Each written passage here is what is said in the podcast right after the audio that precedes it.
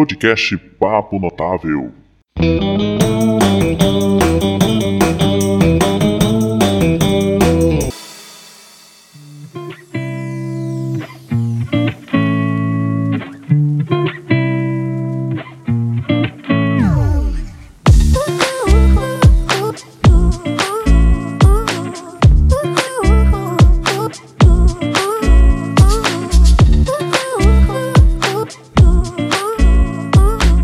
Pessoal, estamos começando mais um episódio do podcast Papo Notável e hoje a gente vai conversar sobre empreendedorismo jovem.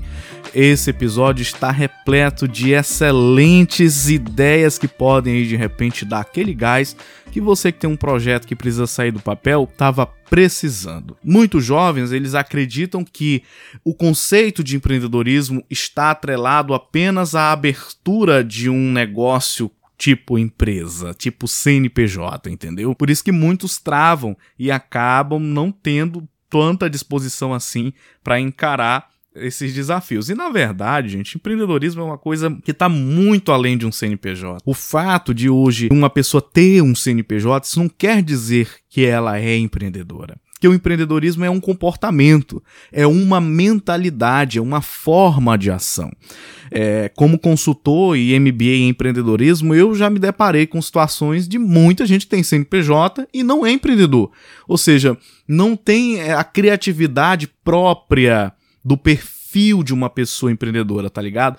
Então, o que que diferencia Antônio uma pessoa comum de um empreendedor? Bom, Aí a literatura está repleta de muitos exemplos, mas resumidamente, o comportamento empreendedor, que é isso que a gente mais é, encontra nos livros que falam de empreendedorismo, o comportamento empreendedor ele vem conjugado com muitas é, habilidades que são desenvolvidas Umas naturalmente, outras são adquiridas por meio de treinamento, por meio de consultoria, de mentorias, entendeu? Então, falando bem objetivamente, quais as características de um, de um empreendedor que torna uma pessoa com esta habilidade? Primeira delas, a habilidade de inovação. Tá? Inovação é você é, observar algo ali que todo mundo está fazendo daquela forma e você conseguir encontrar ali uma outra maneira de se fazer aquilo de forma muito melhor. Então, a, a inovação geralmente ela surge ou de forma incremental, quando aquilo já existe, você melhora, ou de forma disruptiva. Quando não existe, você cria aquilo do zero e faz a, a revolução acontecer, entendeu?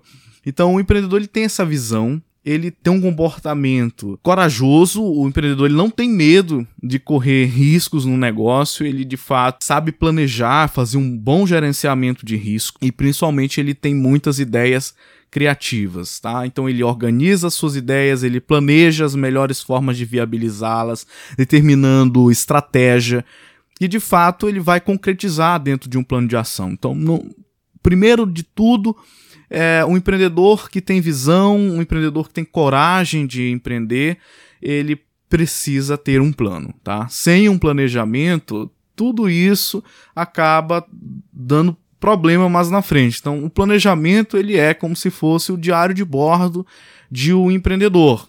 Bom, não é necessariamente algo assim, uma exigência na construção de um novo negócio, mas ela é importante. Você pode, por exemplo, atuar como empreendedor sem um plano, mas os riscos são muito grandes, é porque alguns têm esse hábito de fazer o plano enquanto o avião tá, tá voando, entendeu? Vai elaborando esse plano enquanto o projeto está acontecendo. Outros outros empreendedores costumam planejar antes o negócio. Só que aí tem um risco. Tem gente que planeja, planeja passar a vida planejando, né? E não tira aquilo do papel. Aí que está o risco. Então, partir para ação é extremamente importante. Eu sempre recomendo nas minhas mentorias que se conjugue as duas coisas. É importante você ter um plano para você dar o start, mas ao longo da execução do seu projeto é importante você ir ajustando esse plano, porque o planejamento não é algo estático, é algo dinâmico. É uma coisa que você vai fazendo acontecer e isso dá aí um, uma capacidade de você responder a situações adversas muito maiores do que uma pessoa que está no campo é, sem saber para onde ir, sem saber onde quer chegar. Então o planejamento ele te dá essa, essa direção. Você tem a visão, você enxerga muito além do que as pessoas comuns veem, você vê oportunidades que pessoas comuns não enxergam, tá? E aí você desenvolve um, um planejamento para você alcançar o seu objetivo, porque já dizia Lewis Carroll, autor daquele famoso clássico Alice no País das Maravilhas. Se você não sabe onde quer chegar, qualquer caminho serve. Então, é, eu recomendo veementemente que o, o empreendedor jovem coloque no papel a sua ideia inicial, trace um planejamento adequado, mas que coloque a ideia em ação para poder ajustar o planejamento. A gente vai validando a, as ideias primeiro, por etapas. Não espere você que tem desejo de criar um negócio, de querer começar um negócio já para fazer um, ne um, negócio bombar. Não é assim. É, é um processo lento, composto de diversas etapas, que são extremamente importantes para o aprendizado, para a validação da ideia e ao mesmo tempo para que esta ideia ela cresça, ela evolua, ela ela de fato possa né, ir crescendo, se transformando, melhor dizendo, né? Então, o, o empreendedorismo ele pode se dar é, em diversas áreas, né, em diversos ramos. Você pode ser um empreendedor social, você pode é, ser empreendedor numa empresa júnior, você pode empreender com um CNPJ, enfim, você pode empreender numa startup. Isso a gente vai é desenrolar melhor ao longo desse episódio, tá? Mas o ideal é que você comece. Se você tem esse desejo, o importante é que você dê o start. Tá? É que você, a partir de come do começo, mesmo que pequeno, você de fato já possa ir sentindo que você está largando um pouco o medo de começar e aí, depois que a coisa começa, é só você ir ajustando, você ir aperfeiçoando. Tá? Porque é, é um comportamento assim que não é esperado de todas as pessoas. Nem todo mundo nasceu para ser empreendedor. Tá? Porque, como falei anteriormente, tem certas habilidades que não são todas as pessoas que conseguem desenvolver, entendeu? Então a pesquisa GEM, que é o Global Entrepreneurship Monitor, ele revelou aí o crescimento dos empreendedores jovens no Brasil. Só em 2017, por exemplo, o país ele tinha uma média aí de 30% de brasileiros entre 25 e 34 anos que estavam ativos na criação de negócios inovadores, seguido aí por 20% de jovens entre 18 e 24 anos. Porém, lá no ano de 2018, o número de brasileiros é, de 18 a 24 anos ativos em ações empresariais subiu, apresentando aí um total de 21%. Essa transformação ela sustenta aí a ideia de que com o passar do ano em questão, e a divulgação sobre a importância de ideias inovadoras, os jovens eles ficaram mais interessados em iniciar o seu próprio negócio e possibilitar uma melhor qualidade de vida para a sua comunidade. Então, indo mais além, em 2018, uma investigação feita pela Juventude Conectada revelou aí que a juventude não busca empreender em função dos ganhos monetários, mas sim pelo impacto social causado pelas suas ideias. Ou seja, é, para eles, as suas inovações precisam ter um propósito que, além de liderarem o protagonismo da sua vida, também devem oferecer alternativas para os problemas sociais. Então, aí que está o, o, grande tchan do processo de empreender da, da, da juventude que ingressa no, no segmento do empreendedorismo. Porque a gente, sim, através das nossas ideias, nós podemos é, realizar uma transformação. Porque ninguém empreende se não for para gerar algo novo. Tá? Então, é como eu falei no processo lá, quando estava comentando sobre o processo de inovação. O, no empreendedorismo, ou a gente inova a partir de algo que já existe, melhora, ou cria algo totalmente novo. Isso sim, de alguma forma, vai é, é, impactar de forma positiva quando algo é bem feito na vida da, das pessoas. Então, acho que a palavra propósito é uma palavra que cabe muito bem na, no planejamento é, do empreendedor. Porque o que, que é o propósito? É aquilo que eu faço independentemente dos ganhos econômicos, sabe? É aquela contribuição que eu dou ao mundo inicialmente é, no afã de ver alguma coisa acontecer de diferente. Ah, é aquilo que ninguém me tira, aquilo que não que eu faço sem precisar de ter motivações externas.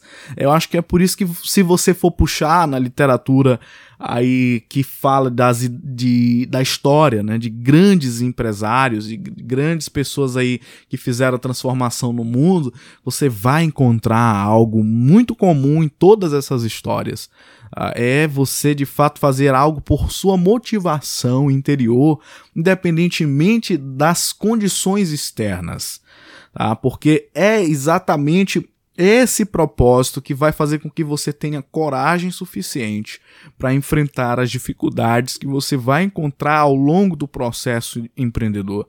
Porque as dificuldades elas existem, elas não são poucas, tá? Mas o que o empreendedor tem na cabeça é de que elas podem servir de oportunidades. Uma pessoa que não é empreendedora vê nas dificuldades um obstáculo, algo que vai servir como indicador para ela não continuar a fazer algo. O empreendedor é diferente. Quando ele se depara com uma situação de, de dificuldade, ele encontra ali sempre uma lição e uma oportunidade. Por isso que eu venho batendo muito na tecla a respeito da importância do empreendedorismo jovem. Como você já deve ter percebido, desde a fala que, eu iniciei o podcast até aqui, é, oferecer uma nova ideia ao mercado, à sociedade, apresenta aí um objetivo que está para além do lucro, possibilitar a mudança, a mudança social. Isso ocorre em função de um grande inconformismo com a realidade, associado à vontade de você promover um impacto significativo no mundo que você está. Mas afinal, o que que isso tem a ver com a importância do movimento empreendedor entre a juventude? Eu explico. A busca por uma transformação na realidade atual, ela implica diretamente o desenvolvimento de soluções inovadoras para problemas antigos e estruturais. Essas soluções elas são aplicáveis e na maioria das vezes simples de serem realizadas. Elas são tão simples que a maioria das pessoas não pensam nessas soluções de tão simples que elas são. Quando eu fiz o curso de UX design, que é um curso voltado para você desenvolver a experiência do usuário. E eu também é, fiz um outro curso, que é o curso de Design Think. Eu pude aprender muitas coisas importantes de como é que você desenvolve a empatia para a criação de, de projetos é, inovadores. Então, o Design Think, ele funciona muito nessa lógica de você se colocar no lugar das pessoas para entender qual que é a dificuldade que elas enfrentam e você se sentir essa dificuldade como aquela pessoa sente e a partir dali você seguir os demais passos do design thinking que vai lhe ajudar a criar uma solução que impacte em uma boa experiência do usuário e resolva evidentemente aquele problema que você se propôs, entenderam? Então, alinhado a isso, nós não podemos deixar de reforçar aqui que empreender não significa iniciar uma empresa. Muitas pessoas buscam é, ingressar em grandes empresas para provocar uma mudança interna na organização, e então causar mais impacto no mercado, nos clientes. Outros desejam ingressar em ONGs, é, em associações, em, enfim, em, pro, em, projetos do terceiro setor, organizações do terceiro setor, melhor dizendo. E há aqueles que iniciam sim seu próprio negócio com o CNPJ. É, mas, insisto, são várias as formas, são vários os caminhos. Um dos maiores exemplos que ilustra aí a tamanha importância do empreendedorismo jovem são as inovações na área da sustentabilidade. Estamos vivendo o século da sustentabilidade, onde os problemas ambientais, sociais, econômicos, eh, eles estão cada vez mais evidentes e reclamando uma resposta que nem sempre os governos conseguem dar com a agilidade e a eficiência que a sociedade né, demanda. Então, hoje muito se fala aí da sustentabilidade, mas o governo tem agido pouco em relação a isso. Então é muito importante a, a, participação das organizações que atuam. E quando a gente fala de sustentabilidade, a gente não fala só de só do meio ambiente. A sustentabilidade ela funciona com base em um tripé, né? O tripé ambiental, econômico e social. Sem isso não existe a sustentabilidade. Então, hoje a gente tem aí construções com alta eficiência energética que promovem qualidade de vida aos proprietários sem colocar em risco o meio ambiente. Nós temos a questão da energia solar, nós temos projetos aí de captação de água. Tem muita coisa bacana no Brasil acontecendo. E estratégias aí de armazenamento, diminuição do lixo. Também são projetos que estão sendo desenvolvidos para diminuir os impactos causados pela má administração dos resíduos. Então, tudo isso surge de ideias desenvolvidas por jovens durante a graduação é, ou após a graduação, em grupos né, de, de empreendedorismo, fortalecendo aí o desenvolvimento de um futuro promissor, não só para o mercado, mas principalmente para a população que está por vir, porque a gente precisa pensar no próximo, nas pessoas que virão depois de nós, porque nós somos finitos, vamos, vamos passar desta terra, vamos morrer. O qual que é o legado que a gente vai deixar? Tá? Então isso, quando a gente pensa, estamos falando de sustentabilidade, tá? A sustentabilidade é aquilo que garante mais qualidade de vida para todos, além de transformar a lógica empresarial no mundo inteiro.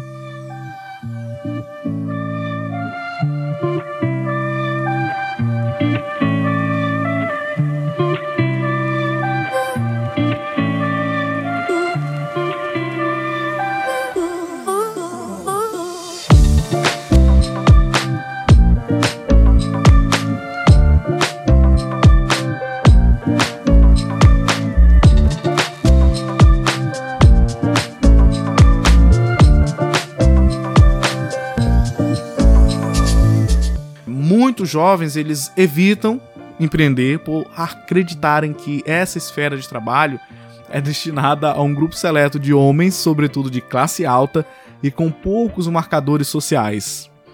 Com o desenvolvimento das políticas públicas eh, que incentivam o trabalho empreendedor durante a graduação, grupos, movimentos como o Movimento Brasil Júnior, essa perspectiva ela está sendo desmistificada, abrindo aí novas portas para o início de uma nova era, não só empresarial, mas como também social. E a pergunta que não quer calar: por que empreender na faculdade?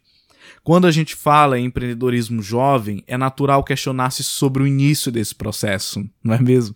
Muitos acreditam que esse processo ele começa após a graduação, quando o profissional já está com o diploma na mão, já está inserido no mercado, mas isso não é verdade. O ambiente acadêmico ele oferece uma série de vantagens para quem busca esse tipo de carreira, no caso a carreira empreendedora, né? Afinal, aqueles que estão ali passando pelo processo de graduação estão rodeados de grandes profissionais especialistas em diferentes áreas que podem potencializar suas ideias, auxiliar no desenvolvimento de um plano de negócios. Indo mais além, é durante a faculdade que você aprende as melhores formas de convencer uma pessoa a investir na sua criatividade e na qualidade do seu trabalho. É muito importante que você tenha essa abertura, saiba fazer é, marketing pessoal, se relacionar, criar um network, é, ser humilde o suficiente para aprender, para ser também corrigido, para mudar de ideia, porque na faculdade o que eu tenho percebido é que muitos jovens têm assim um, uma síndrome de ser bastante fechado a, a, orientações, parece assim que é a medida de todas as coisas, e nem sempre é assim, tá? A, a gente que quer crescer na vida, a gente precisa abrir mão às vezes de algumas verdades para a gente poder de repente olhar por um outro prisma e ressignificar aquela ideia tão fixa que a gente tinha e que de fato, se a gente for às vezes testar, nem sempre é, daria certo tá? se a gente tivesse insistido naquele caminho. Então, se você olhar o perfil empreendedor ele é assim, ele, você precisa ter uma mente aberta para que você possa estar adequando as suas ideias, mudando elas se for necessário, aperfeiçoando, criando outras. É um processo dinâmico. empreendedorismo é dinâmico. Não ficou para todo mundo por causa disso, mas eu já me deparei com jovens que se dizem empreendedores, mas que não têm abertura tá, para receber um, uma orientação, para de repente mudar um comportamento, mudar uma rota. Tá? Não aceita interferência de pessoas mais experientes. Né? Isso é um risco.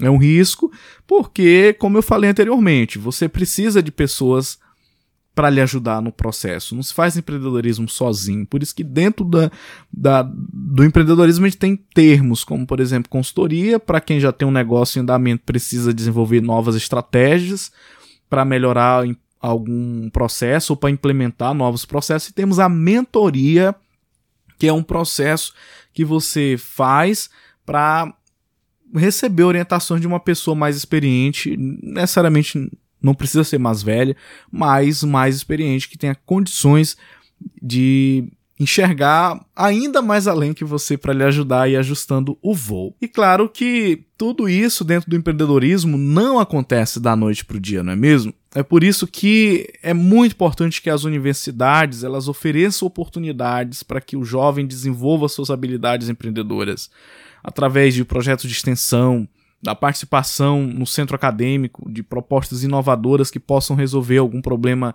local ali, que está no entorno do, do campus da universidade, porque assim é possível aprimorar as competências de liderança, de trabalho em equipe, visão de mercado, que são coisas aí essenciais para conseguir destaque profissional, porque hoje isso pesa muito no currículo. Então, se você desenvolveu alguma ideia empreendedora no período da sua graduação e você consegue comprovar isso, colocar no currículo e mostrar isso, esses resultados, pode ter certeza que isso vai dar aí muito o que falar positivamente para você, entendeu?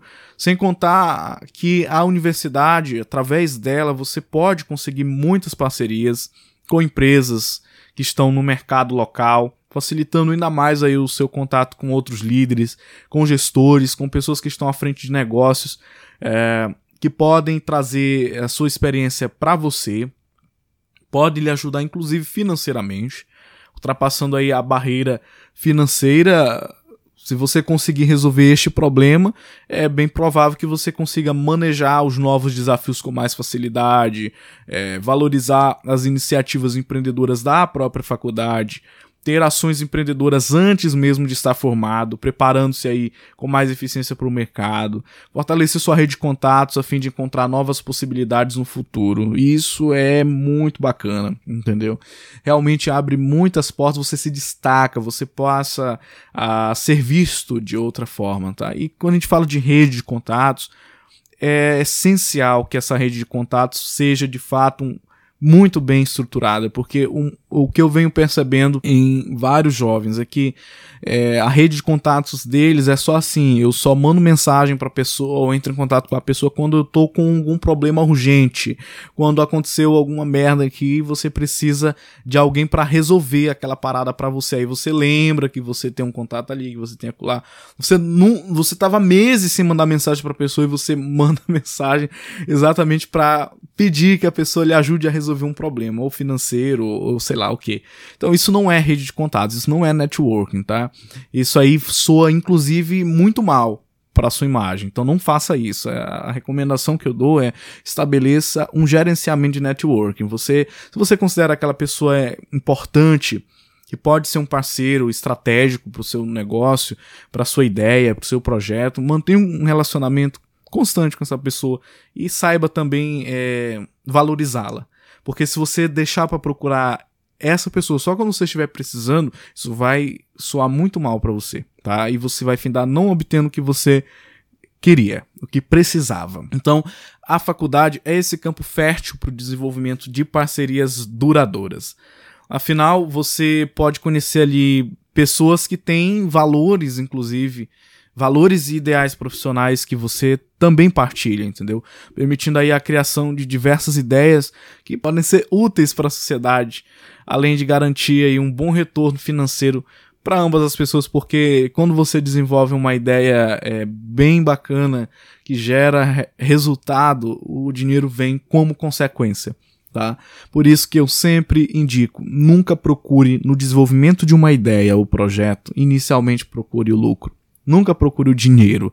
Procure resolver o problema, procure inovar, procure fazer algo diferente. Porque aí o dinheiro vai vir é, como consequência. Então, falei da faculdade, falei dessa importância, e se na sua faculdade não tem movimento empreendedor, se você tiver liderança suficiente, ímpeto de líder, você vai, de repente, motivado pelo que a gente está conversando aqui, você vai procurar parceiros dentro da própria faculdade que possam, de repente, desenvolver as iniciativas empreendedoras que naquele momento a sua faculdade em específico não tem. Se já tem, bacana. Se não tem, eu vou até dar uma recomendação. Tem o movimento Brasil Júnior, que é o movimento do empreendedorismo júnior.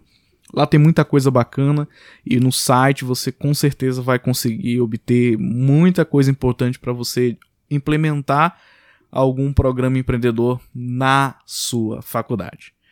Trabalhe a ousadia. Também isso é, é um outro elemento muito importante porque a insegurança a gente sabe que faz parte da vida de qualquer pessoa. Todo mundo se sente inseguro em algum momento, fazendo algo ou deixando de fazer algo. Tanto na esfera pessoal quanto no profissional, todo mundo tem os suas, seus picos de insegurança. Eu tenho para gravar um podcast, tenho as minhas inseguranças. Será que o pessoal vai ouvir? Será que o pessoal vai gostar? Então você tem as suas inseguranças. Isso porque nós nunca estaremos 100% preparados para todos os desafios no meio do caminho. Você nunca estará pronto para todos os desafios da vida. Então, como que a gente faz para evitar que esse sentimento impeça o nosso desenvolvimento? O primeiro passo é você trabalhar a sua ousadia.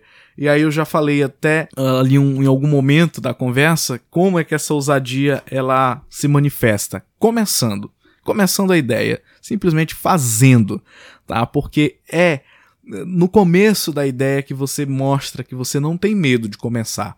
É aquele momento que você cria aquele perfil lá no Instagram que não tem um seguidor, mas você já iniciou a sua ideia lá, independentemente se tem seguidor, se não tem, se tem alguém batendo palma para você ou não, se alguém tá apoiando ou não, você começa. Isso é ousadia, é assim que a gente começa a vencer a insegurança.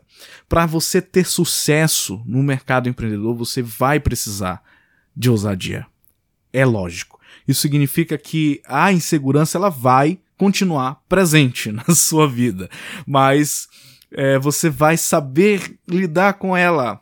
Quando você tem ousadia, você não dá muita bola para ela, tá? Você, ela vai estar ali, mas você não vai dar bola para ela, porque tem um ditado que diz que a gente só a gente só faz crescer aquilo que a gente foca, entendeu? Então, se você foca, é, se você foca na sua insegurança, o que é que você vai ter como resultado? você vai ter eh, insegurança como, como algo presente na sua vida. Mas se você deixa de dar bola para insegurança e você foca no seu projeto, na sua ideia, em desenvolver aquilo, pode ter certeza que a insegurança ela vai deixar de ser um, um monstro então você vai conseguir utilizar os erros ao seu favor e aprender como conquistar novos parceiros, novos clientes, novos, novos colaboradores para sua ideia. Você vai é, potencializar muito mais as suas ideias inovadoras e, claro, vai compreender as mudanças de tendências.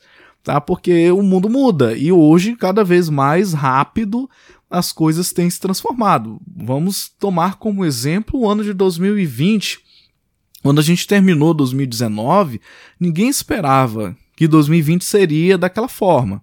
Então eu lembro ainda em 2019, quando eu, eu, agendava reunião com as pessoas, e as pessoas diziam: não, eu prefiro que a reunião seja presencial, porque eu não, não, me dou muito bem com esse negócio de virtual, e virtual não é a mesma coisa, né? A gente tinha esse, esse debate lá. O pessoal sempre dizia: ah, no virtual não é a mesma coisa.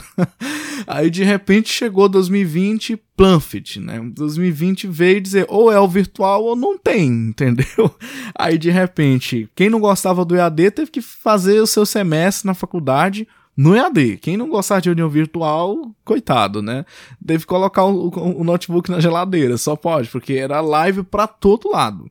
É, a gente praticamente tinha que resolver tudo é, virtualmente. Então, o que, o que que a gente tira como exemplo disso?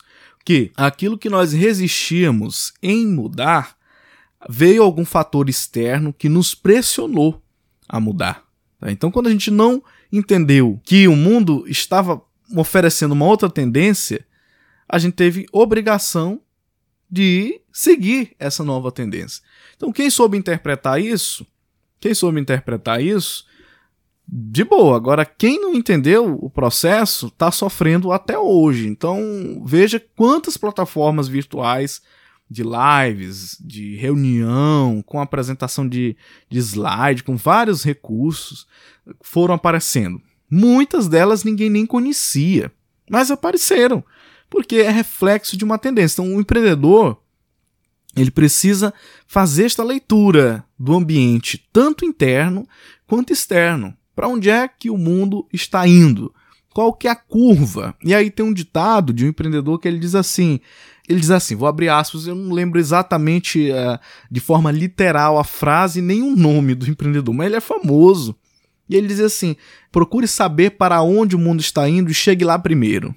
Isso é inovação, tá? Bom, é provocadora a frase, né? É, eu concordo, eu concordo. Você chegar primeiro, isso aí faz com que você tenha os maiores lucros. Como eu falei, o lucro é consequência da, da transformação, do resultado. A gente cita aqui vários exemplos de ideias empreendedoras que fizeram a diferença e foram ganhando assim um gosto do brasileiro. A gente vê o caso aí dos bancos digitais, né? Muitos jovens jamais imaginavam ter que usar um cartão, aquilo só de pensar ter conta em banco na cabeça do jovem, aquilo ali era um colapso. Você se imaginar assinando aquela papelada, olhando para a cara do gerente, enfrentando fila, pelo amor de Deus, nem eu imaginava isso. De repente vieram os bancos digitais e geraram aí a transformação, gera, é, produzindo inclusão econômica, inclusive é, para a população que antes era desbancarizada, que vivia à margem do sistema financeiro, né? Ao mesmo tempo que proporcionou novo fluxo de divisas, né? A facilidade hoje que você tem de abrir uma conta, uma conta bancária é incrível por aplicativo, utilizando o smartphone. Então, olhe, por exemplo, o caso do celular, que deixou de ser um instrumento para você apenas fazer ligações e hoje virou o seu banco, virou a sua faculdade, virou tudo que você imaginar, né? Então, uh, ainda hoje tem pessoas que resistem a essas transformações, tem gente que ainda fica se questionando. Abrir conta digital, eu acho que isso não é seguro. Bom, de, de, não estou aqui fazendo um podcast falando sobre mercado financeiro ainda. Mas assim, de adiantamento já falo que o sistema bancário brasileiro é um dos mais seguros do mundo. Isso aí tem estatística aí à vontade para você eh, procurar essas informações. Então, o Brasil avançou muito, o sistema financeiro brasileiro é sólido hoje, é, e você tem muitas oportunidades também de realizar movimentações financeiras. Isso é só um dos exemplos de tantas transformações aqui, aqui no Pará, aqui na Amazônia. Nós tivemos aqui na cidade de Moju o jovem que criou, através do caroço do açaí, é, um filtro de água tá? para resolver o problema é, da falta de saneamento básico das comunidades ribeirinhas aqui da Amazônia. Então, ele ganhou um prêmio, um prêmio muito importante por conta dessa descoberta, um jovem estudante secundarista no ensino médio. Né? Então, olha aí a, a diferença que faz você ter uma visão ampliada das coisas, né? Eu li o trabalho dele, foi publicado pelo CNPq, inclusive, e me deu a oportunidade de ler, e é muito interessante a ideia. Realmente gera desenvolvimento sustentável porque reaproveita a biomassa do açaí e resolve um problema local, que é a questão do tratamento da água, que pela ausência desse tratamento, muitas crianças é, acabam tendo problemas aí com infecções e morrem. Né? A mortalidade, nível de mortalidade infantil aqui no norte, por conta da, da falta do saneamento básico, é muito grande. Então, isso é uma ideia empreendedora tá? Empreendedora. Ele não tem um CNPJ, mas ele criou algo para transformar a vida das pessoas, tá? Então é importante aí você ter essa ousadia, controlar, controlar os seus medos, controlar a sua insegurança, tá? Isso você só controla é fazendo, é enfrentando as coisas, é organizar o seu pensamento e determinar quais são os seus objetivos, o que que você quer alcançar, o que que você quer cumprir nessa vida fica muito mais fácil você determinar em qual momento você pode ser mais ou menos ousado a partir do momento que você eh, responde a essa pergunta. O que, é que você quer fazer na sua vida Se você não, não puder determinar ainda um propósito de vida, mas tente responder pelo menos a seguinte pergunta: onde é que você quer estar daqui a cinco anos? Tá? Se você não puder é, responder aí para a vida toda, mas pelo menos os próximos cinco anos, tá? Porque já é um tempo assim mais aceitável para você realizar um planejamento. Quando eu dava aulas no ensino médio, eu trabalhava muito com os meus alunos a questão do propósito de vida. Eles não gostavam, né? Eles achavam que era um negócio assim muito zen, muito né? Mas eu trabalhava com eles muito a questão do propósito de vida porque sempre dizia diariamente nas minhas aulas: se você não sabe para onde você está indo, qualquer caminho serve. E aí lembrava um outro provérbio é, agora não, sei, não lembro se é chinês ou se é japonês, mas diz assim: se você não mudar a direção, você terminará no mesmo ponto. Tá? Muitas vezes o, o jovem acha que o maior propósito da vida dele é passar no Enem, provar para a família que ele passou numa faculdade. Mas na verdade a gente observa que é apenas uma das etapas, das inúmeras, das milésimas etapas que a vida é composta. Né? A vida da gente tem muita coisa que a gente precisa se superar todos os dias.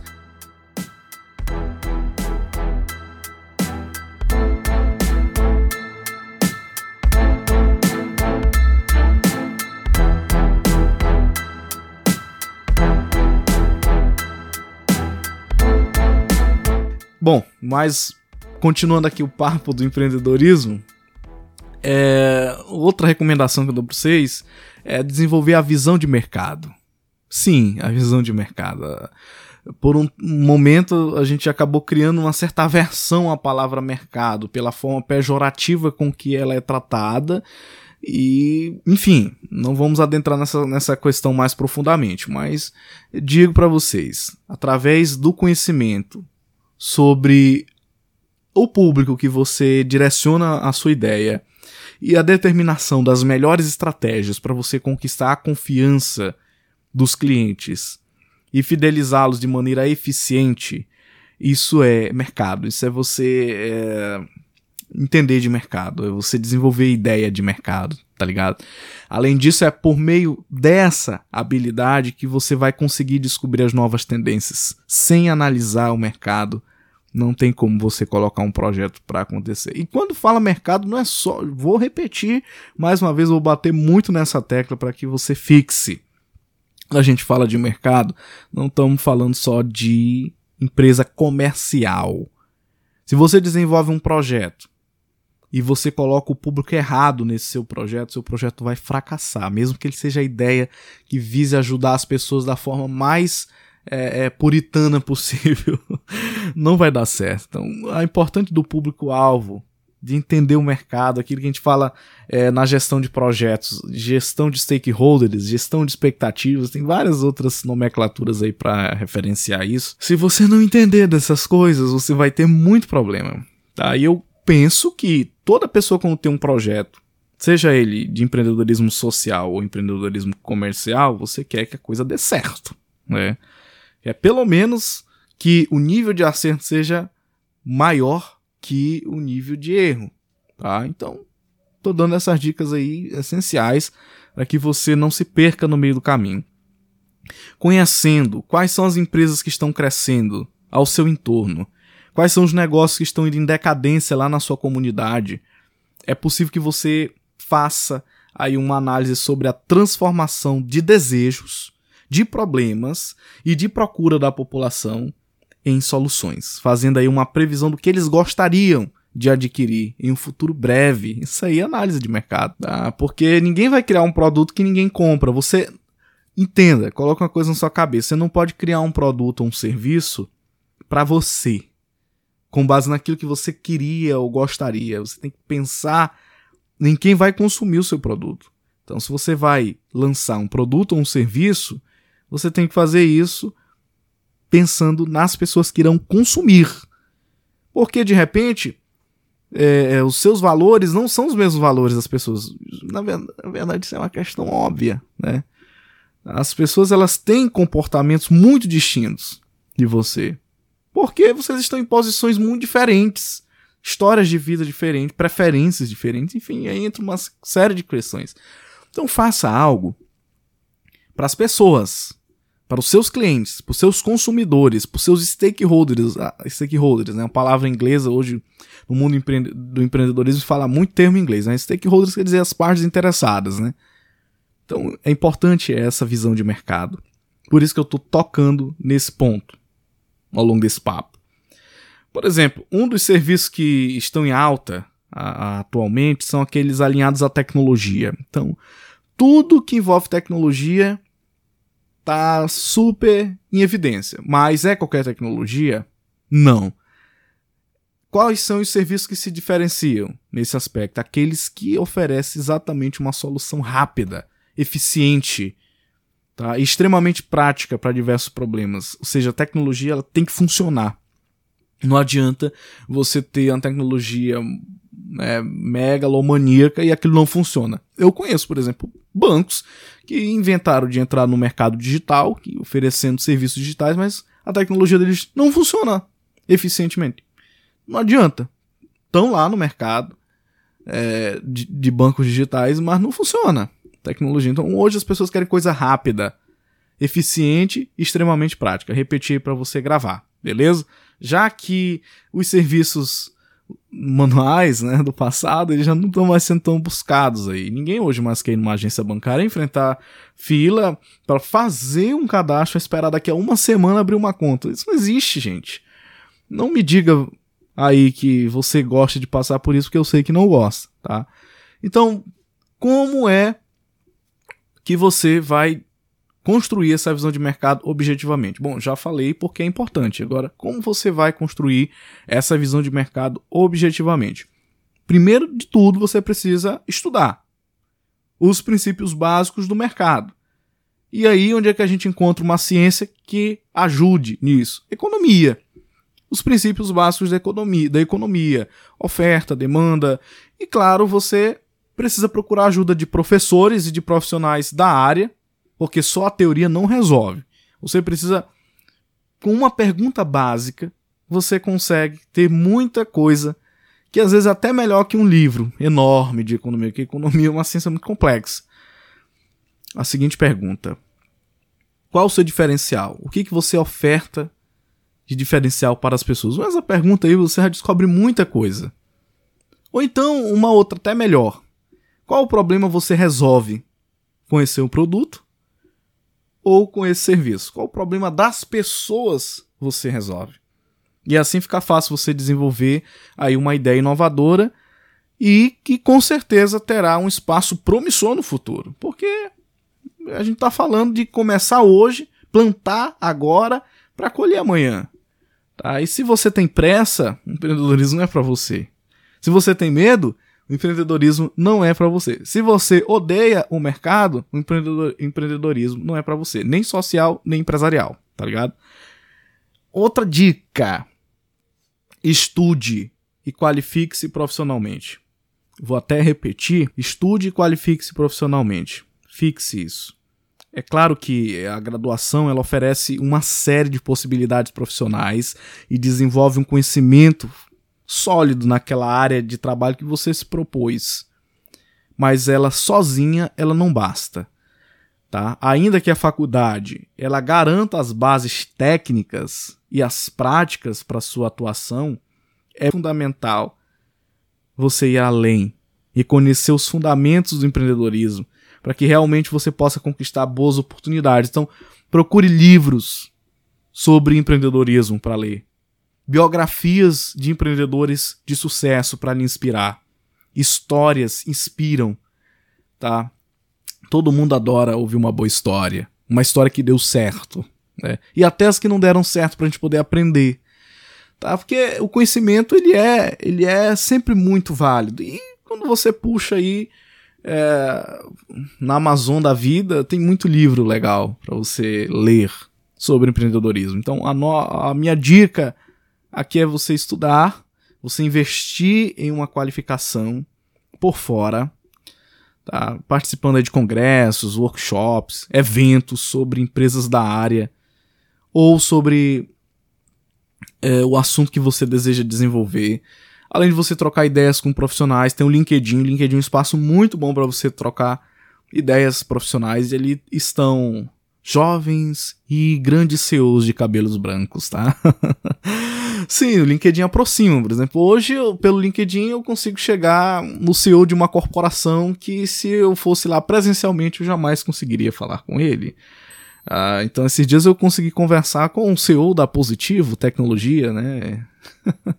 vocês terem uma ideia. Então, hoje, com as redes sociais, nós temos a democratização não só da informação, nós temos a democratização do acesso às pessoas. Então, procure as pessoas certas. Tá? E as plataformas certas, que eu não espere, por exemplo, que o seu da positivo vai estar no Instagram, ele não vai estar, ele só tem LinkedIn. Tá?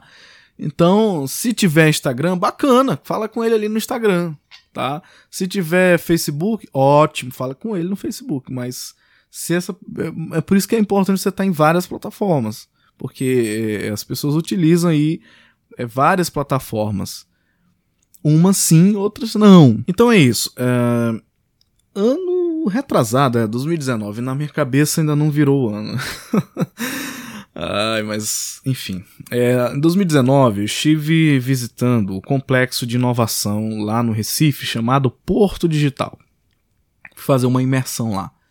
Foi muito legal. É, uma das coisas que me chamou muita atenção é que eles têm um trabalho é, de visita às instituições universitárias.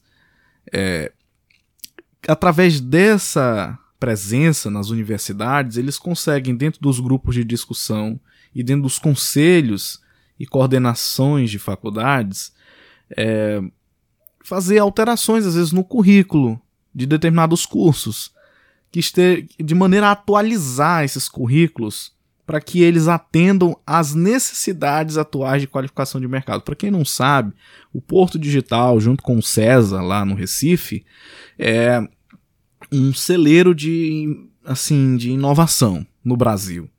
Eu até recomendo você dar uma olhadinha no projeto deles lá na internet, no Instagram, em qualquer outra rede aí. É César o nome. E a outra é Porto Digital. Tá? Eles vendem tecnologia Magazine Luiza, Bradesco, exportam te tecnologia. Então, eles estão ligados naquilo que o mundo está demandando, né? E isso foi um projeto assim super inovador, porque é um consórcio envolvendo empresas públicas e privadas e fica no centro histórico do Recife. Um negócio incrível. Você gosta de inovação.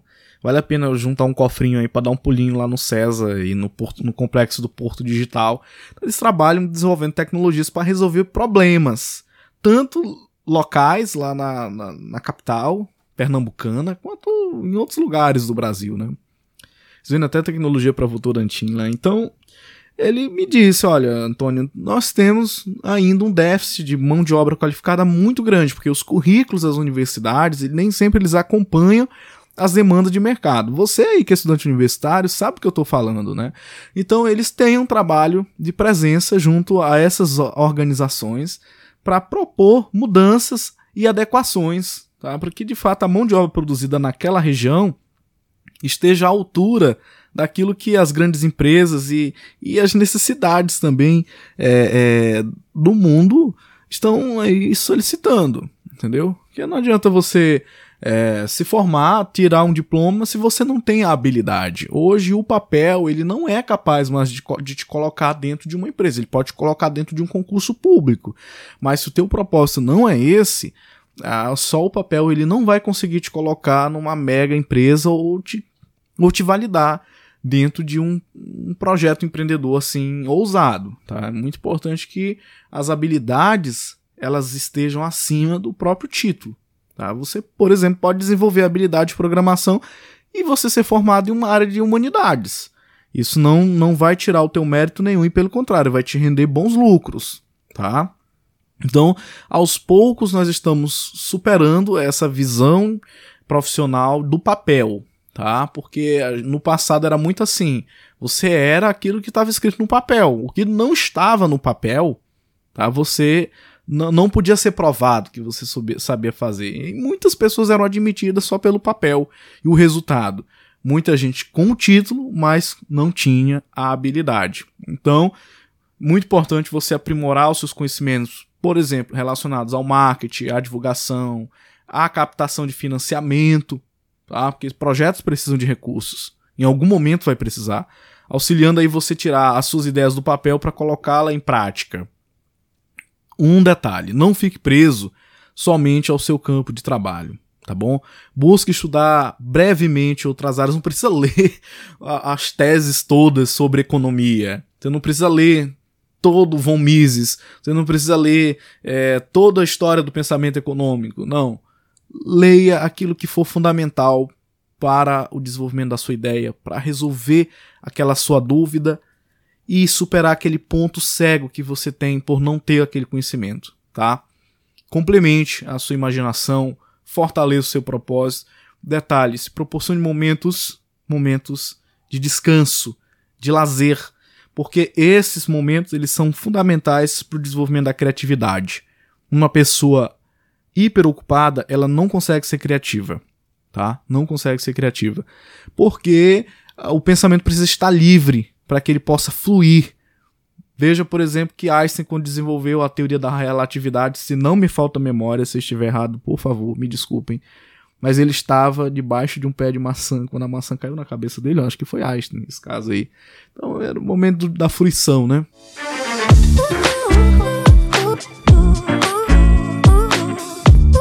E por falar em criatividade, gente, esse desenvolvimento aí de conhecimentos relacionados a outras áreas, eu quero sugerir a vocês aqui que escutem aí o podcast de um cara que eu tive a oportunidade de fazer um, um de participar de um evento com ele, fazer um, uma imersão com ele, é o Murilo Gun, tá? Então procurem ele lá no Instagram.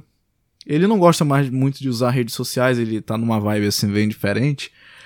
Ele era humorista, o Murilo Gun é humorista, era humorista, agora é professor de criatividade. Eu fiz uma imersão com ele lá em Brasília, foi muito legal, então eu recomendo vocês a darem uma ouvidinha no podcast dele. É o Guncast, o nome, Guncast. É muito bacana. Ele trata de assuntos assim super sensacionais. E, enfim, a gente tá aqui na, na rede com os nossos projetos de podcast. É exatamente para ajudar você que tá aí e quer ser melhor, quer ser mais. Entendeu? Bom, e tá dado o recado. E agora a gente vai falar um pouquinho sobre a questão da empresa júnior. Tá? Na universidade, poucas pessoas sabem que é possível você montar uma empresa júnior dentro da universidade. Essa é uma das grandes vantagens, inclusive, de você empreender na faculdade e participar de uma empresa júnior.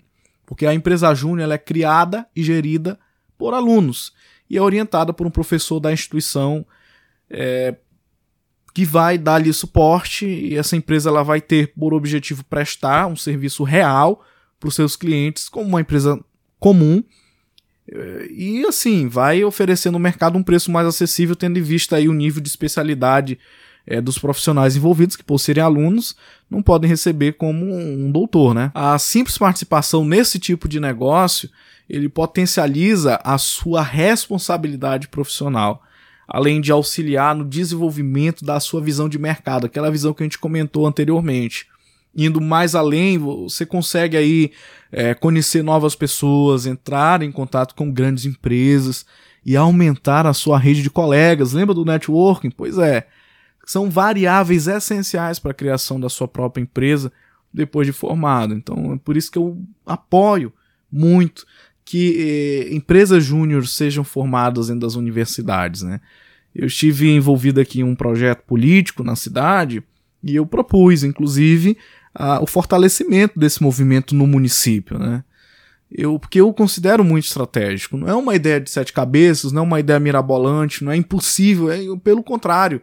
É muito simples de ser operacionalizado dentro de uma instituição de ensino superior, principalmente que é, na Amazônia, onde a juventude é tão necessitada de orientações e de movimentos que de fato as envolvem em processos empreendedores, né? Bom, e um outro ponto que eu gostaria de recomendar é: se não tem uma empresa júnior na sua faculdade, desenvolva um, uma ação de extensão. Né? Seria uma outra proposta aí que eu teria para te fazer.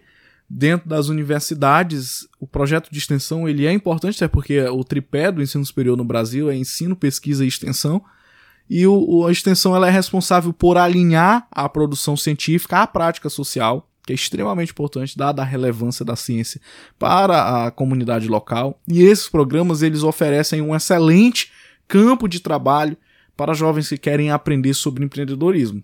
Isso porque, além dos programas de extensão investir em novas pesquisas científicas, você também precisa conhecer a realidade do público, facilitando a criação de estratégias que aumentem a captação de novos participantes daqueles projetos.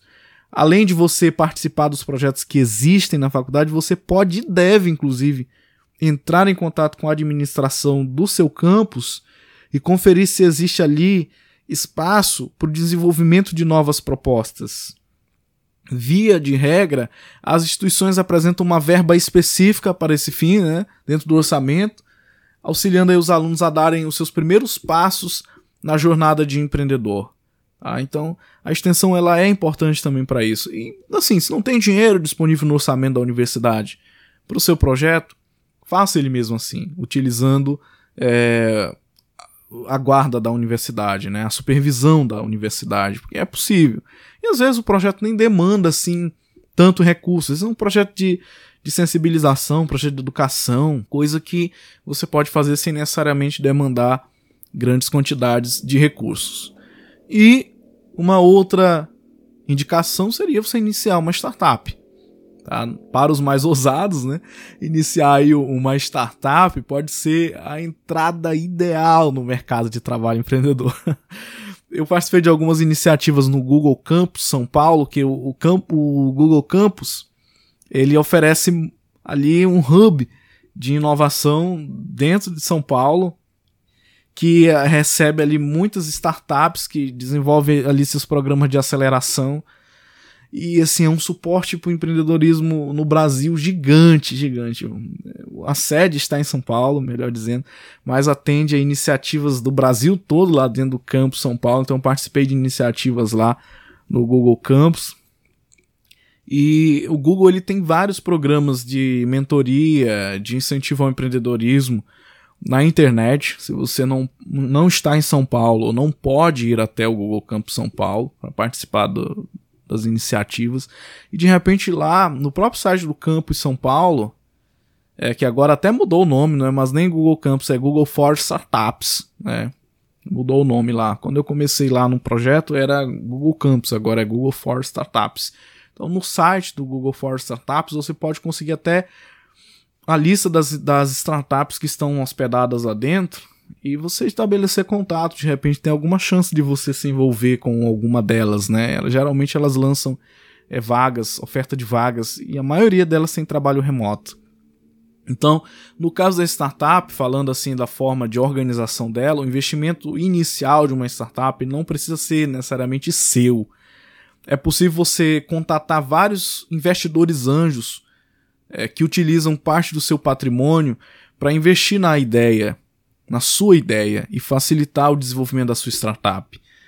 Com um, acordo bem estabelecido, os anjos eles ganham uma porcentagem né, do seu lucro até você atingir a meta financeira, fazendo com que a sua empresa cresça rapidamente. Um dos maiores exemplos é, de startups que tiveram um grande boom em poucos anos é o Airbnb uma grande rede né, de aluguel de quartos imóveis espalhados pelo mundo inteiro. Então o Airbnb não tem um quarto, não tem um imóvel, mas eles são donos de quartos de imóveis, de hotéis, o mundo todo. Então olha só a ideia, né?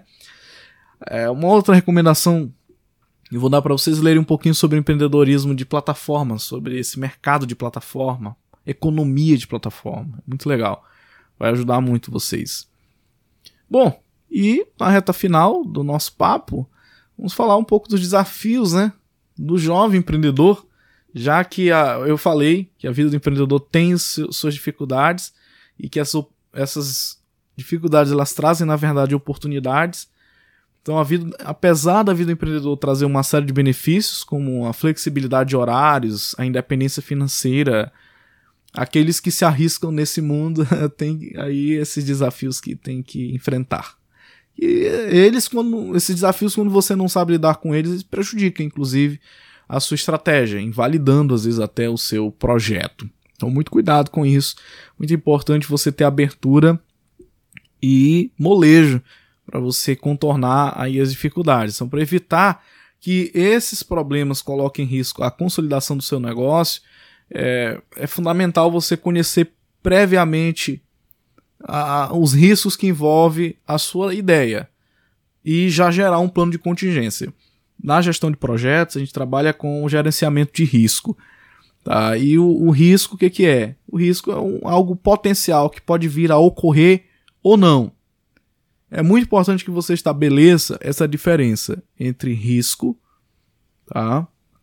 Entre risco e ameaça, tá? Risco é diferente de ameaça no gerenciamento de risco de um projeto. Tá, Antônio. Então, como é que você, de forma prática, você explica isso? É muito simples. O risco, vou repetir, é aquilo que pode ou não ocorrer. Ameaça é aquilo que você tem certeza que vai ocorrer tá? Isso é ameaça. Porque se você tem certeza que vai ocorrer, o melhor é você não fazer aquilo. E o risco não. O risco é você tá aqui fazendo a sua caminhada, você não tem noção do que pode ou não ocorrer, mas existe algum risco. E aí, qual que é o mais legal na gestão de risco? Você oferecer uma resposta para os riscos. Então, o que eu sugiro? Se você já está dentro de um processo empreendedor ou se você está planejando, coloque lá uma etapa gerenciamento de risco o que pode acontecer ao longo da execução do seu projeto. Aí você vai listando. Pode acontecer isso, isto, aquilo, aquilo outro.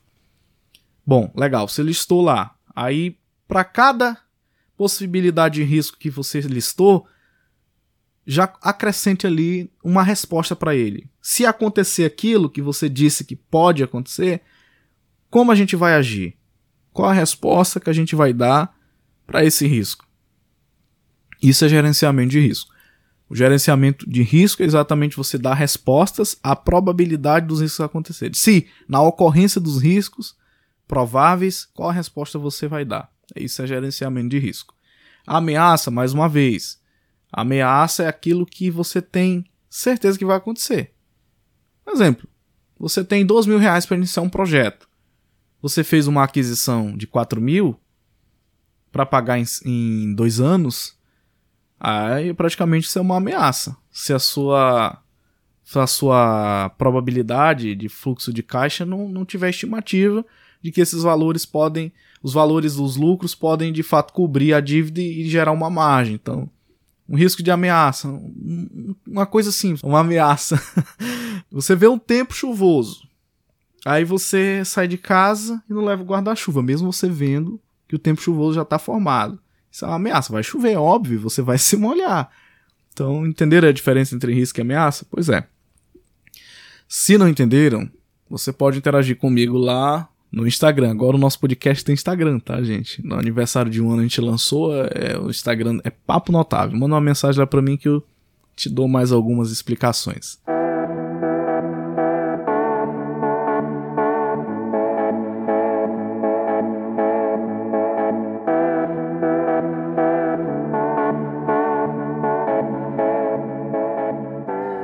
Outro risco que pode acontecer é a falta de conhecimento de experiência né, dentro do seu projeto empreendedor. Todo profissional em algum momento já teve dificuldades com a falta de conhecimento e de experiência. Ah, afinal, ainda que a, a nossa graduação garanta aí uma série de aprendizados para ingressar no mercado, tudo aquilo que a gente aprende na graduação não é suficiente para garantir boas oportunidades de trabalho sobretudo para quem resolve iniciar a sua própria empresa, entendeu? Tem um outro detalhe: existem aí poucos estudantes que têm boas experiências antes da formatura, já que as oportunidades de estágio tendem a ser menores, principalmente agora com essa pandemia, né?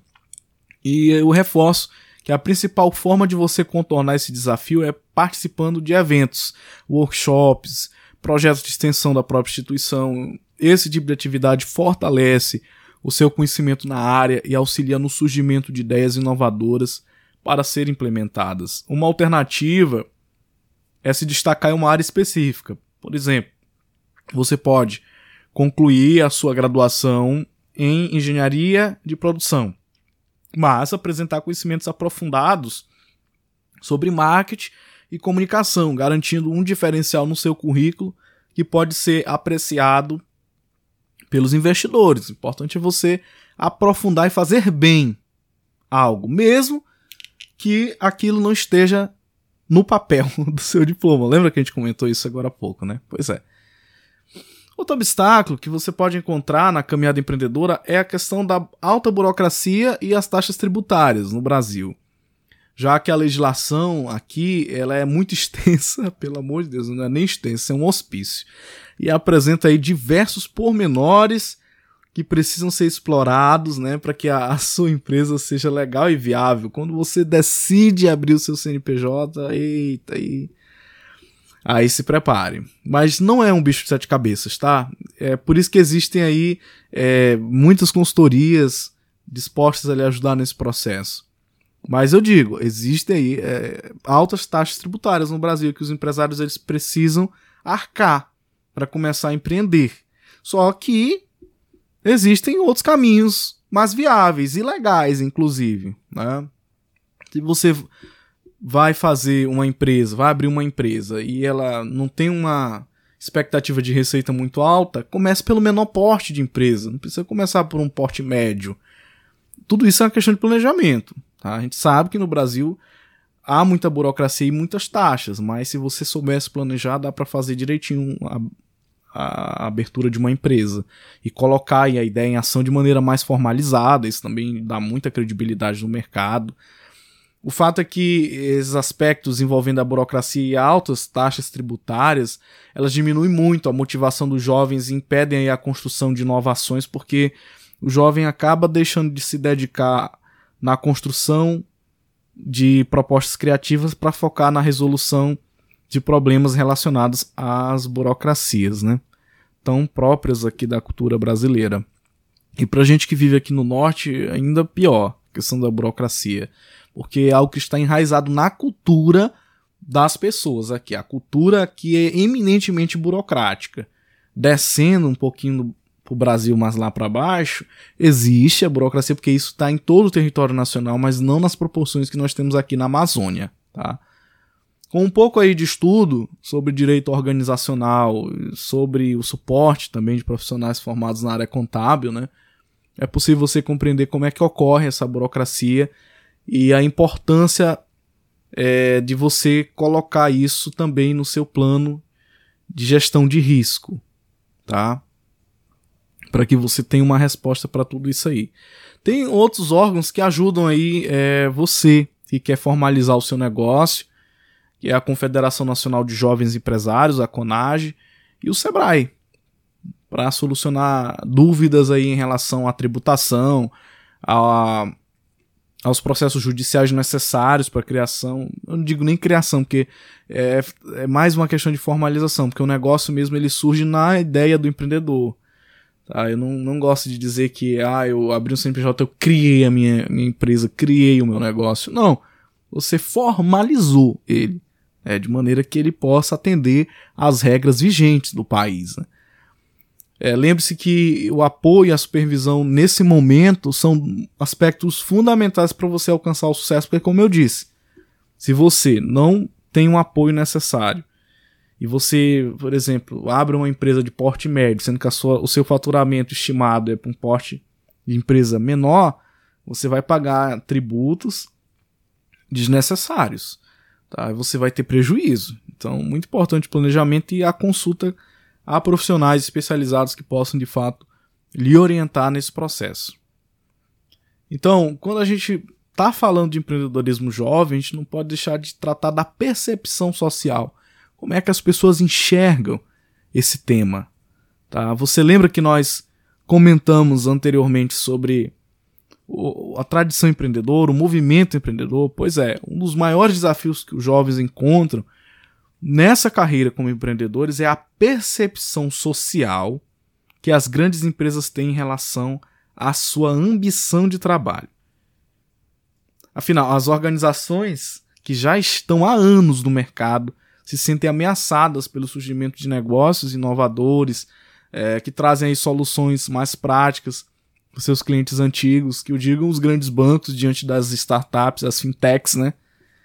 Então a luta pela conquista de bons consumidores ela é potencializada e as empresas que estão surgindo, essa pegada mais jovem, mais teen, tem pouco espaço para mostrar os seus benefícios. Eu sempre digo que a nossa sociedade ela é uma sociedade que não dá espaço para o jovem. Nós não temos a cultura de valorizar o jovem. Tá? Eu sei que isso pode ser muito duro e algumas pessoas até não concordem, mas é verdade. Você pode olhar nas organizações, vá até um, um grande banco e olhe quem é o gerente que está à frente daquela agência. Olhe para a cabeça dele. No mínimo vai ter um, ou um cabelo branco ou uma falta de cabelo.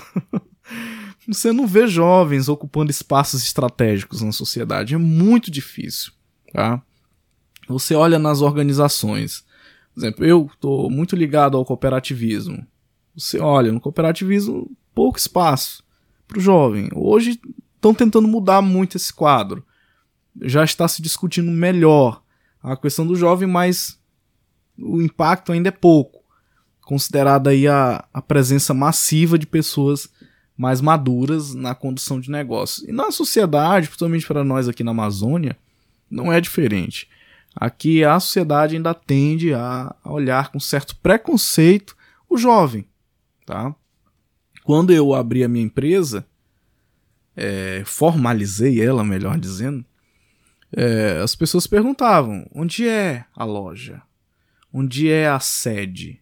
Aquela visão né, de empresa só é empresa se tiver um prédio comercial. Eu disse: ai, a minha empresa tem escritório virtual, a gente não, não tem sede.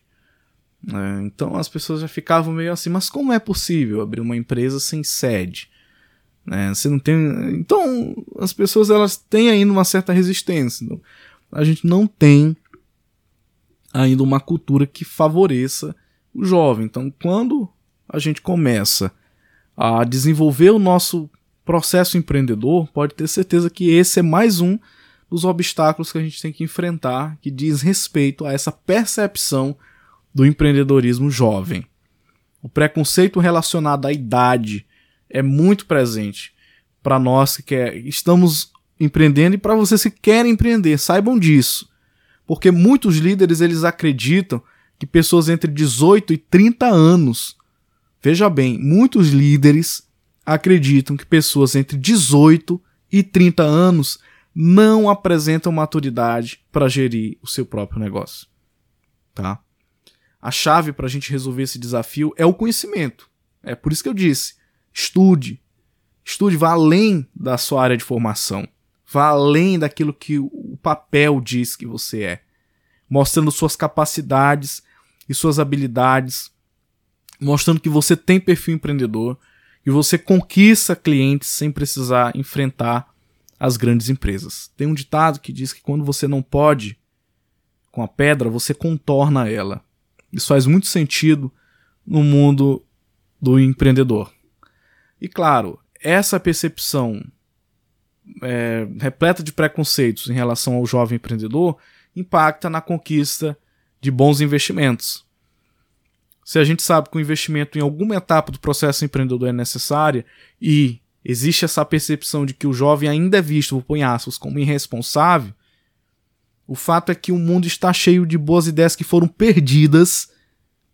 O mundo está cheio de pessoas que foram descartadas em função da falta tá? da falta de uma visão mais aberta sobre o potencial de um jovem à frente de um projeto empreendedor. E claro, muitas ideias foram jogadas no lixo também por falta de investimento. Tá? Uma das melhores formas da gente contornar esse problema é por meio do desenvolvimento de habilidades socioemocionais. Aí outro ponto chave. Questão das emoções, como a gente vai reagir diante de um não. Você já pensou como é que você reage diante de um não? Aí, em algum momento da sua vida você vai receber um não. Por exemplo, eu fui candidato a vereador no passado, tinha desejo de desenvolver um trabalho, um mega trabalho com a juventude, recebi um não nas urnas. Então, como você gerencia isso? Será que é o fim de tudo? Não. Muitas das negações que a gente recebe da vida da gente são oportunidades também. Então, como a gente relaciona isso, é muito importante, porque tem gente que se afunda. Eu conheço pessoas que se afundam quando recebem o um não. Pelo contrário, se você receber um não, continue a luta. Tá? É apenas uma etapa. Saber como você se, com, se comunica com as outras pessoas fortalece também a sua inteligência emocional e potencializa as suas competências de persuasão, que são pontos essenciais na conquista de investidores. Geralmente, os investidores eles priorizam aqueles profissionais que sabem o que estão falando e conseguem transmitir com perfeição e rapidez. É, eu acho que não é nem rapidez, é objetividade, a palavra melhor é essa. Transmitir com objetividade essas suas criações. Então, se você nunca ouviu falar em pitch, acho que é P-I-T-C-H, uma coisa assim, é. Procurem saber o que é um pitch. E se você não lembrar da palavrinha, procure no TED Talk. Procure saber como é que funciona o TED Talk. Você vai entender por que, que é importante você saber se comunicar de forma objetiva, clara e que gere o efeito necessário, entendeu? Então você percebe como o empreendedorismo jovem ele está conquistando espaço, mas ao mesmo tempo ele é repleto de muitos obstáculos. Então, essa é a realidade do empreendedor. Não espere algo diferente. Tá? Porque esse é o mundo do empreendedor. Quem olhou para o Elon Musk com a Tesla dentro do quarto dele que começou lá e olha hoje, muitos daqueles que deram não para ele no passado se arrependeram. Né? Então hoje ele mostrou né, para que, que ele veio para o mundo, né? qual que é o objetivo dele. Então olhem, por exemplo, o caso da Amazon, que começou numa garagem. Então, nessa reta final do nosso papo, eu quero sempre alertar vocês. E saibam que é muito comum os obstáculos na atividade empreendedora e os nãos. Contudo, se você tem um propósito, se você no coração de você faz algo que está muito além do dinheiro, está muito além das circunstâncias externas, pode ter certeza que a chance de você ter sucesso ela é muito grande. Né? Você só precisa acreditar na sua capacidade. Você só precisa confiar no seu potencial de gerar transformação no mundo. Tá? Porque não espere que não espere que as pessoas inicialmente elas vão apostar logo de imediato em você. É muito difícil isso acontecer. Tá? Geralmente as pessoas elas nos parabenizam pelos nossos resultados e desconsideram o nosso processo, tá? E é muito difícil. Então, há aqueles que têm a sorte de encontrar alguém que aposte neles ainda quando eles não têm nada a oferecer, não tem nada para mostrar. Mas ao encontrar, descobrir que você tem um propósito, vai lá e lhe dá aquele apoio. Esses aí são pessoas que você nunca deve esquecer na vida. Tá? São aqueles que apostaram em você sem você ter nada para oferecer naquele momento, para mostrar, mas acreditaram em você porque viram potencial. Essa é a noção de potencial. Tá? Para a gente entender melhor essa ideia, pegue uma semente de feijão, põe na palma da mão, olhe o grãozinho de feijão. Aquilo é o potencial. Tá? Você está olhando, ali você não está vendo a planta. Ali só tem um grão de feijão. Agora pega este um grão e plante. Ou no algodãozinho molhado que a gente fazia lá no ensino fundamental, ou no, num copinho de terra. E deixa a, a plantinha de feijão daquele um grão crescer. Observe quantas, quantos grãos você vai colher de uma semente. Daquela, daquela uma semente, quantos, quantos grãos vão sair das vagens que ela vai colocar. Aí o potencial se transformou em ato. Esse é um conceito da filosofia que eu trago muito presente na minha vida. O potencial é aquilo que carrega a semente. Não é naquele momento, mas é o potencial dela. O potencial da semente é o quê? Ser árvore. Ela, ela não, não é naquele momento, ela é apenas o potencial. Então as pessoas também são assim. Quantos gênios aí estão escondidos dentro dos seus quartos, seus escritórios, nas suas faculdades, nas suas comunidades rurais aqui no meio da Amazônia, por exemplo? Quantos gênios então vamos pensar, vamos refletir. Lembre-se que para você conquistar boas oportunidades e se destacar entre os concorrentes é muito importante que você se envolva. O trabalho coletivo, o trabalho cooperativo, ele é extremamente importante. Sozinho, se você se isolar, eh, você não vai ter é, condições de avançar. Então a gente aprende com as pessoas, são as pessoas que nos ensinam. É isso. Espero que vocês tenham gostado do papo de hoje. E eu quero pedir um favorzão para vocês. Como nós estamos iniciando o nosso perfil no Instagram, você que está ouvindo o podcast, siga o nosso Instagram, Papo Notável. Se esse episódio foi importante para você e você acha que pode ajudar outras pessoas, compartilhe. Porque tudo que a gente faz aqui é para ajudar pessoas, tá bom? Esse conhecimento que você está recebendo através dessa mídia, muita gente paga para ter acesso. Então, aproveite a oportunidade. De repente, isso pode ser um sinal de Deus na tua vida. Forte abraço e até o próximo episódio do Papo Notável. Fica aqui a minha gratidão e a gente se encontra mais na frente nessa nova temporada aí 2021.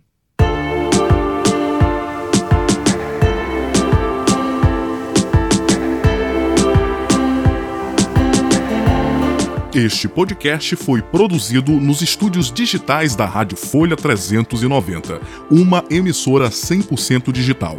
Mais informações, envie um e-mail para contato@folha390.com.br. Também este episódio está em sintonia com o Objetivo de Desenvolvimento Sustentável número 8, emprego decente e crescimento econômico, porque um mundo melhor é possível.